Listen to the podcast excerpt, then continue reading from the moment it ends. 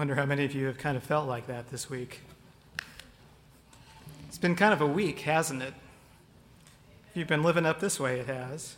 You know, in the midst of all of the turmoil that the fire has brought to us, with uh, many of you being displaced, or for those of you who are directly impacted, trying to figure out if you should go or stay when the word came. And if you did, trying to keep track of everything or each other uh, I think it's probably safe to say that one of the things that many of us were impressed with this week is the significance and the importance of preparation. And I mean that on all kinds of levels. I mean, there were fire professionals and helping agencies that responded in incredibly amazing ways this last week. There were families who, often without a whole lot of time to do it, had to decide what to pack in the car, what to leave behind, and uh, figure out where you go from there. And alongside of that, there were an incredible number of families in this community that opened their homes to people and made them feel welcome and safe and know that they had a place to go.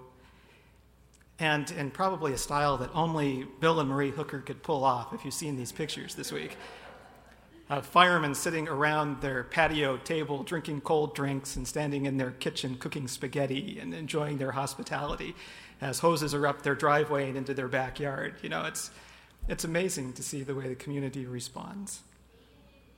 They even did the dishes. Yes, it's a pretty amazing thing. But you know, whether you have lots of times to think about it or whether you're having to rush through it at the last minute, clearly preparation makes a difference. It matters. When we know that something significant is going to happen, or there's a good chance that it could, or maybe it's already happening and suddenly it looks like it's going to impact us, we respond by preparing, by making preparations. And in the case of things like fires and earthquakes and floods and other things like that, we prepare by intentionally doing things that help ensure that we will have what we need, not just to survive, although that's important. You want to live through whatever the crisis is, but to also be in a position to continue to thrive, to be able to live well when the crisis is past. And perhaps if we prepare thoughtfully enough, to be in a position to help ensure that it will be that way for other people around us, too. Of course, under happier circumstances, when something good is coming our direction, preparation also involves being intentional about doing what we can to make that experience as rich and rewarding as it possibly could be. And again, if we prepare thoughtfully enough, we also want to help ensure that everyone else is able to enjoy the blessings and the benefits from whatever good stuff is coming our direction. It's part of what it means to live in a community. I think we experienced some of that this week. It's a non negotiable part of what it means to be a Christian in community. And you know, interestingly enough, when we open our Bibles, we find that this whole idea of planning and preparing and getting things ready in some way it, it, seems to be this kind of a thread that's woven all through the stories of Scripture and keeps popping up over and over again. Preparations being made. You see it in Genesis 2 as it says that God actually planted a garden for Adam and Eve, prepared this place for them. Before Moses is ready to lead a nation to independence and freedom, there's a period of 40 years of preparation during which, perhaps maybe as a supplement to his uh, passionate feelings about injustice, Moses learns what it means to be a shepherd, which is really what gets him ready to take on the task that God then gives him for the next 40 years of his life. We read about prophets that are sent to the nation of Israel in an attempt to prepare them for the work that God wanted to do in the world, calling them to be a certain kind of people with a certain way of being and living and caring for people about them that went beyond national interests and personal economic gain, but really cared about people and actually put that before all of those other considerations. Something we might characterize as loving God, loving people around here. And we also, as we read the story, discover it was a kind of preparation that was often resisted by the very people that God was trying to prepare. And of course, before the coming of Jesus, in the most famous preparation of all, you find John the Baptist embodying the words of Isaiah, being sent to prepare the way of the Lord, filling in the potholes in the road, as it were, smoothing out the high, rough places, inviting people to change the course of their lives if that's what it took, inviting his hearers to begin to see things differently maybe from the way they had chosen or by the way they'd been conditioned by their culture to see things. So they might be more ready to listen and to hear and to respond to what Jesus was going to be sharing with them when they came, when he came. And curiously enough, this is kind of a theme that's been important to Adventists too, that even though we've sometimes distorted it throughout our history, we have often identified ourselves with the same sense of mission Remember mission that we've been talking about for the last month? HMS Richards used to talk about this on the Voice of Prophecy radio broadcast. Uh, some of you who may remember hearing that. He would introduce the broadcast as the voice crying in the wilderness of these modern days prepare the way for the Lord. As we prepare for, as we anticipate the return of Jesus the second time. And of course, even as you listen to the conversation of Jesus with his disciples, in the upper room around that table just before the weekend of the crucifixion. The way he lowers their sense of anxiety, or at least attempts to, is to assure them that he's going to prepare a place for them. Preparation is important, it matters, it makes a difference. In lots of different ways and in lots of different situations, preparing has an important part in this big story that our lives are all a part of. But when we boil it all down, what it seems to be all about at the heart of it is simply that act of being thoughtful and intentional about how we're going to be, how we're going to act, how we're going to respond, so that we can have the best possible outcome in whatever it is that's coming. Realizing, of course, that God is there in the midst of it all, and it's honoring Him and making Him look good that is what matters the most. And so, then, in order to prepare well, it seems to me that there are a couple of questions that are worth asking as we do that. I mean, what kind of things will work well in this particular situation that we seek to prepare for? What will make things more difficult? What will help us not only live through whatever it is that's coming, but actually help us to flourish and help us to help others flourish in the midst of it as well? It's the kind of question that communities ask, especially Christian communities, as they contemplate and prepare for their future. You know, it was just a couple weeks ago, it seems like now, that the pastoral staff was sitting around working on our sermon series topics for the summer and deciding who was preaching what and how we were going about this and configuring all of this knowing that we would be doing this up to the time that John would be able to join us as our new senior pastor, which, as you've heard this morning, is next week.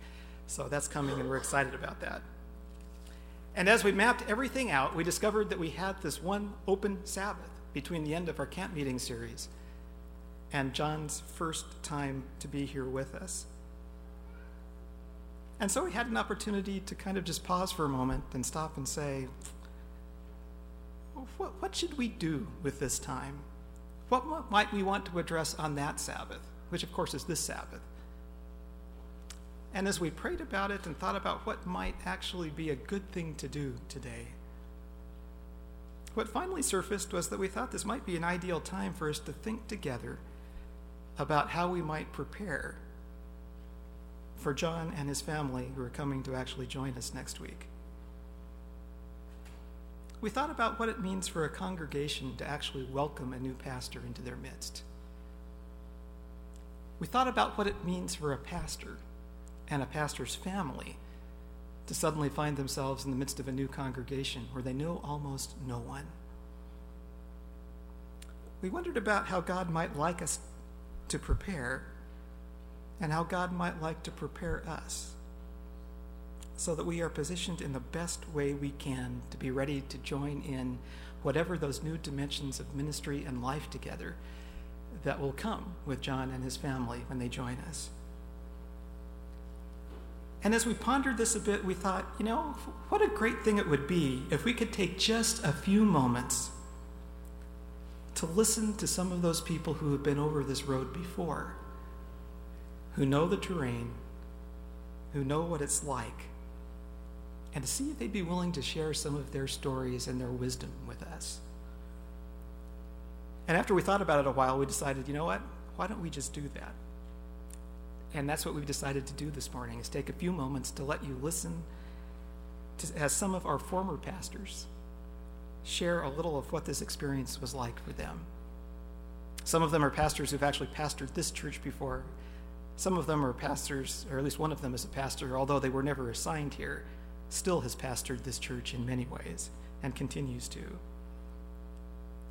And we believe as we do so that not only can we find some insights that might be helpful to the Ciccarelli family as they come, but might also give us some clues as to what God might be up to or would like to be up to in our midst as we do that.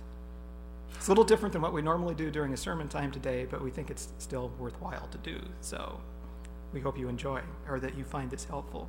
And so here's what we did. Uh, Dustin and I set up some interviews, most of which you will notice when you get to see them here in just a moment, take place in the pastor's study right here, which clearly is still in a state of transition. There are still boxes sitting on the desk that are waiting to be unpacked that have arrived just a little ahead of John. And so it actually tells the story the way it really is. And out of this couple of hours, actually, of some of the richest conversations I've had in a very long time, which unfortunately, due to the constraints of time, we're only going to be able to give you some excerpts from. We gleaned a lot of very, very helpful stuff. And we'd like to invite you to just listen in on some of what we talked about that evening, some of the stories, some of the reflections that were shared, and see if there's not something here that can be of helpful to us as we continue, continue to uh, consider what it might mean to prepare well for what God is about to do in the midst of this congregation as we kind of move on to a new place and as they begin the process of unpacking their lives here among us starting next week. And so, enough of that. Why don't we go ahead and take a look at some of the interview here? It's the first segment.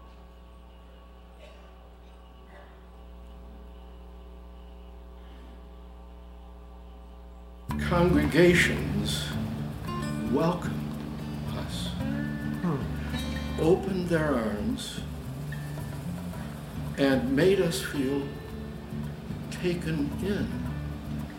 Hmm. And that happened very early on in the first church we were at after I was ordained, the North Sacramento Church. We tried to to sort out how how does a congregation do that. Um, well, it's more than having receptions, and though those can can be very helpful. But there was something we perceived at that congregation and later on at other places. That that's what what has happened here is they welcomed us somehow, um, individually in ways that were subtle. Somehow they gave us a sense that we're really glad you're here. Well, I think one of the things that Calimesa did that was very helpful is they were very accepting, and they were very accepting of the entire family and I came with a wife and uh, four children, and I think every one of them would say that they were they were very well accepted. They found friends here, and it was a very good experience for them. I think another thing that was very helpful is that uh, the Calimesa Church um, was very open. Uh, they were caring and they listened and they allowed for time Uh, for us to listen and to talk and to dialogue and to form a relationship.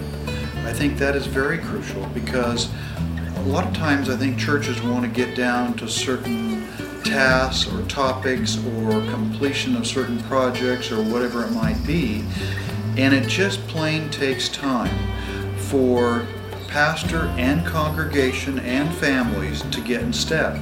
And that's when you're the most productive, is when you can understand each other, you have insights, and then you can work in, uh, in step with each other. Otherwise, there's a lot of assumptions and guessing that go on, and then that's just not productive. the listening needs to go on for a whole year at least. And it just takes getting used to each other. All pastors have different styles and different ways of doing things, and congregations have their own personalities as well. It just takes time to begin to get acquainted with each other and to really understand what that means so you can begin to pull up some of your best and begin to blend that all together. It almost feels like people aren't interested in the pastor's personal life. They're just interested talking about themselves and their lives. And uh, I think a real blessing would be to when there is when there are the informal gatherings, just anything from spontaneously talking after church to potlucks or whatever, where church members would take the initiative to ask the questions and be interested in John and his family and his life, not just telling him about their lives. Back and say, they were glad that we came. They wanted us to be there. And we weren't being compared to somebody else. We were just being accepted as who we were and who we are. At first, it's very helpful if a if a church is not going to be comparing you with other pastors that they've had, and um, we don't always even know who those pastors are, or nor what their emphasis or gifts were, and we're being compared and the implication is that we need to measure up or do things like they were doing them. And that's very difficult to do, and uh, it certainly doesn't bring out the best in pastors. I've had congregations um, where I felt that um, sometimes there was a hidden agenda, or there were things that they wanted me to do for them, or to establish, or to kind of um, improve in some way, whether it be sermon topics or whatever it might be in the congregation. Sometimes having a split congregation with uh, two different perspectives on one topic and one side using you against the other.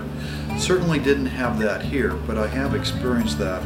And those kinds of things make it very difficult um, to please anybody, to make anything work, to make ministry happen. Um, gifts of the Spirit just don't work when you have those kind of situations going on.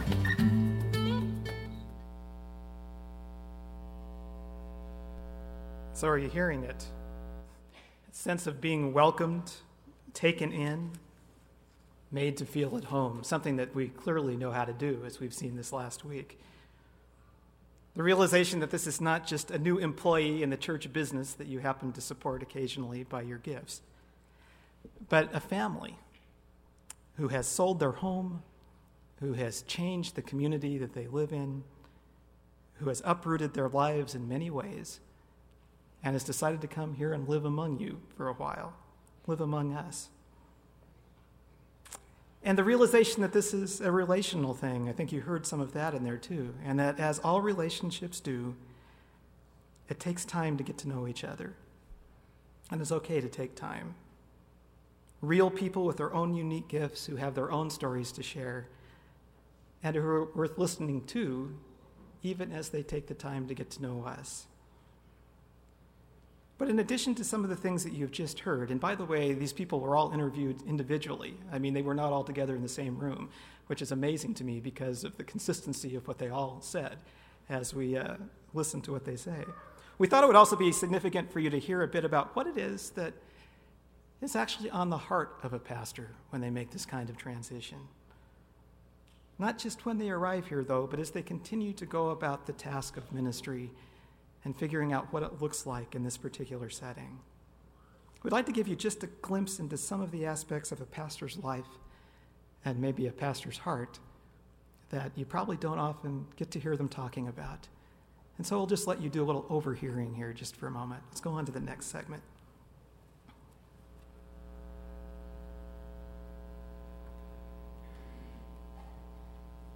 The local pastor is, I would, I would say, the, the last generalist in a specialized society.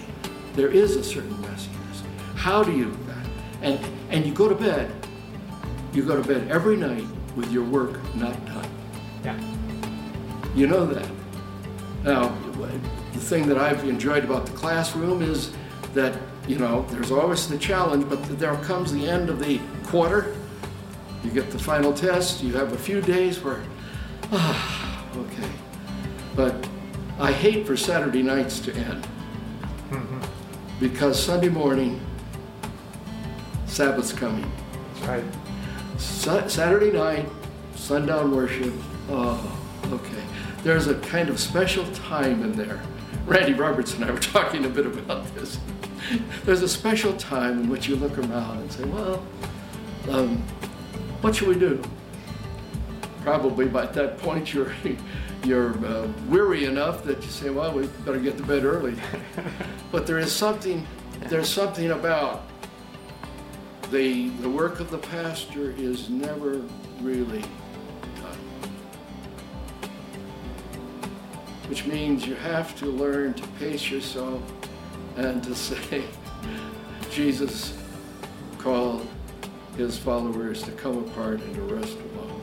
I think it's just important to realize for pastors and congregations that um, you need to find balance in life and you need to back off and but there are going to be times in every pastor's life in which you're going to have to push pretty hard on something and you may not have too many choices but then there may come another time in which you're going to need to back off and help balance up life and that may be a week or two later you never know but you know crisis comes when they come and you don't always get to schedule those pastors are notorious for not balancing their lives.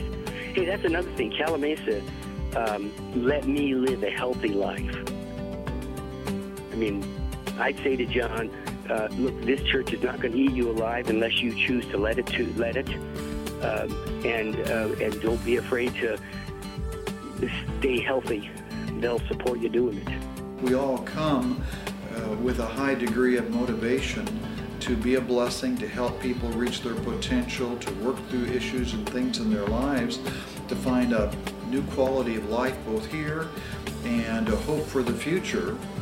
Uh, but the reality is that um, while we're in the midst of all that, we're often awakened to the fact that we can't make that happen for everybody. And that's one thing I think congregations need to understand is that pastors do get frustrated with that because they want to be all things to all people, and somewhere along the line, you begin to realize uh, in the, your ministry to that church that isn't going to happen for everybody. Every pastor has a personality, and then you layer that, you might say, with their life experiences, their life view, the things they're interested in, and you put that together and, and realize that on any given Sabbath or any given meeting, you're meeting somebody's needs, but you're probably not meeting somebody else's. To know that one sermon may have been a home run and the other one you struck out in it's frustrating for every pastor and uh, probably is for the congregation too. I mean, every, every pastor's got their kind of their their bent and their strength, and uh, uh, and and learn what that is, and capitalize and grow for him, and don't chafe from strengths you wish he had that he doesn't have. Don't uh, don't chafe against those. Just find out where he's gifted and and what his heart and passion is, and and be blessed by it and grow from it. Recognizing that we're in this together. I remember one time being in the market at Loma Linda, and a person from the University Church came down the aisle and said to me, Oh, do you go to markets too? and I wanted to say, Oh, yes, I do. As a matter of fact, I eat and sleep and do all the things that you do. But a, a congregation recognizing that this is one of us. This is not one up there, but this is one of us. Called to, to share with us the journey It seems to me like that, I'd, I'd want a congregation to keep that in mind, realizing that any, any contact that we have with one another, with our congregation, with any person, the real call in that contact is to together turn to God in, in prayer, not necessarily down on our knees, but in realizing that He is the one with whom we have to do. Over the course of years, I think congregations need to look at not what they want in a pastor so much, but what do they need. And they probably can't get a picture for that in just two years or even five years or one pastor's tenure. My guess is they're going to have to look at 10 to 20 years of pastoring to see how that all balances out. I hope as people look back at my tenure here that people would say, you know, art had a place in the whole scheme of things. I know when I was here I didn't meet everybody's need and I didn't make everybody happy. I don't like that.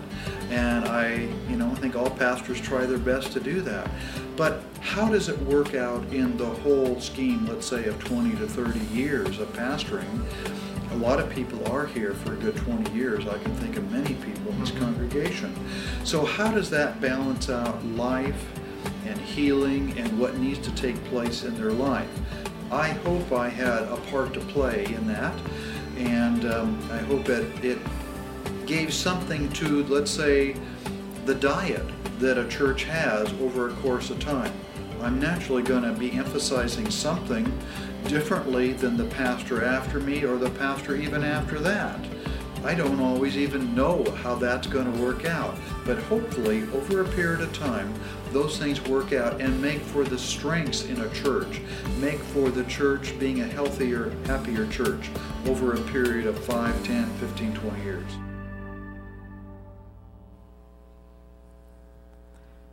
So, as you're listening, a lot of ground that they covered there in this couple of minutes there.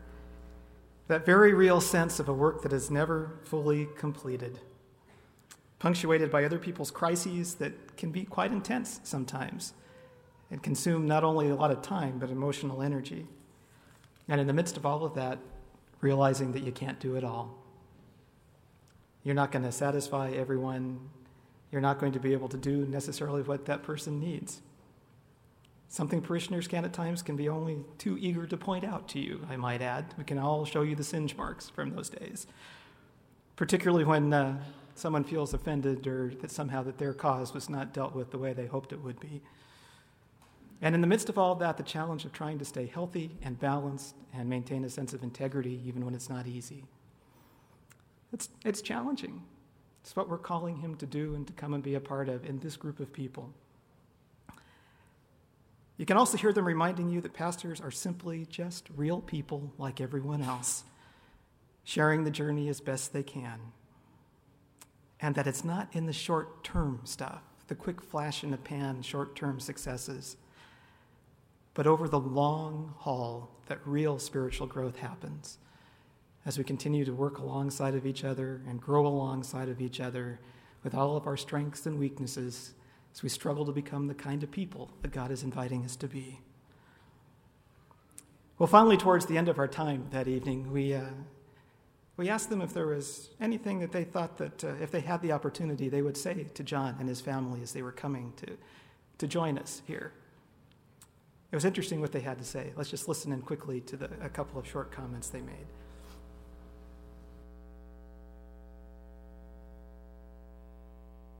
I say, hey, welcome, John. We're glad you're here. Um, we begin a process of getting to know one another. Hmm. Won't happen instantly. We're looking forward to sharing the journey. Um, like to know your story and know that you'll listen to our story. He's coming to a church that where he will be blessed, that's very um, open, that um, loves to be innovative and meet the needs of not only the congregation but also the community. And I also think I want to pass along to him that it's a healthy church.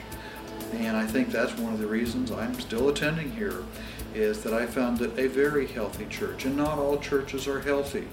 But this is a church that knows how to be serious when it needs to be serious, knows how to play, how to have fun, how to balance things out in life. And that is extremely important to a pastor coming in.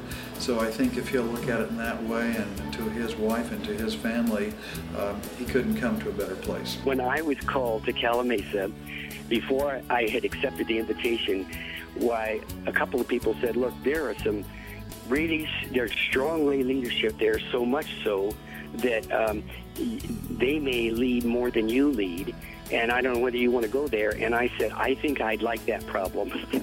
and I remember Mick Thurber's line. He'd say, hey, there go my people, and I've got to catch up with them.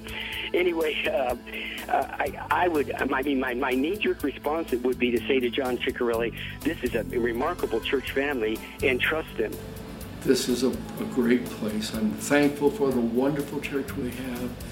It's not static. It's not, you know, we have our greatest service for God, our greatest acquaintance with Him is still ahead. But there's something that warms my heart just to sit here in this place and say, yeah, okay.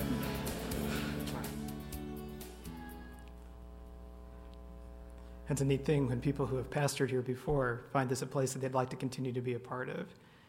that's a pretty amazing testimony to this congregation. Well, finally, one last little clip that we'd like you to, to be able to reflect on is we also asked these folks so, if you had the opportunity, what would you like to say to this congregation directly? What would you like to tell them? Let's just go ahead and catch that right now.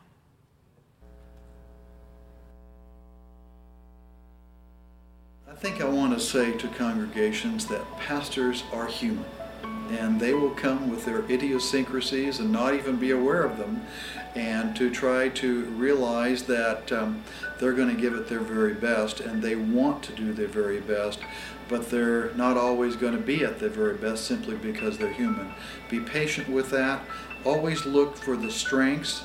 We all have our stretches but um, try to capitalize on the strengths and realize that the stretches and the weaknesses will probably take care of themselves over the years whatever you do, open your heart and, and welcome this family, this pastor, his wife, and children. Welcome them into your heart, into your life. Don't get caught in a trap of comparison or, or advice giving. Begin a journey in your own mind and heart deliberately, looking to getting to know and to share the walk with Jesus, with which this, in which this pastor is involved and in which he and the staff are eager to lead us.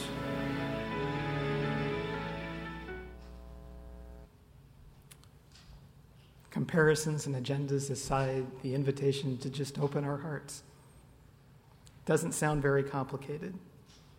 Realizing that pastors are real people too and that more than anything else, ministry is, in whatever form it takes, it's a relational thing. It's about real people committing their lives to something that matters. You know, we get a little glimpse of this in the way that Paul puts it, I think, as he shares actually a little of his pastor's heart and some of his final comments to one of the congregations that he cared for. In chapter 4 of Colossians, just, just listen a moment to what he says. He says, Devote yourselves to prayer, being watchful and thankful, and pray for us too, so that we may proclaim the mystery of Christ. Pray that I may proclaim it clearly as I should. Be wise, and let your conversation be always full of grace.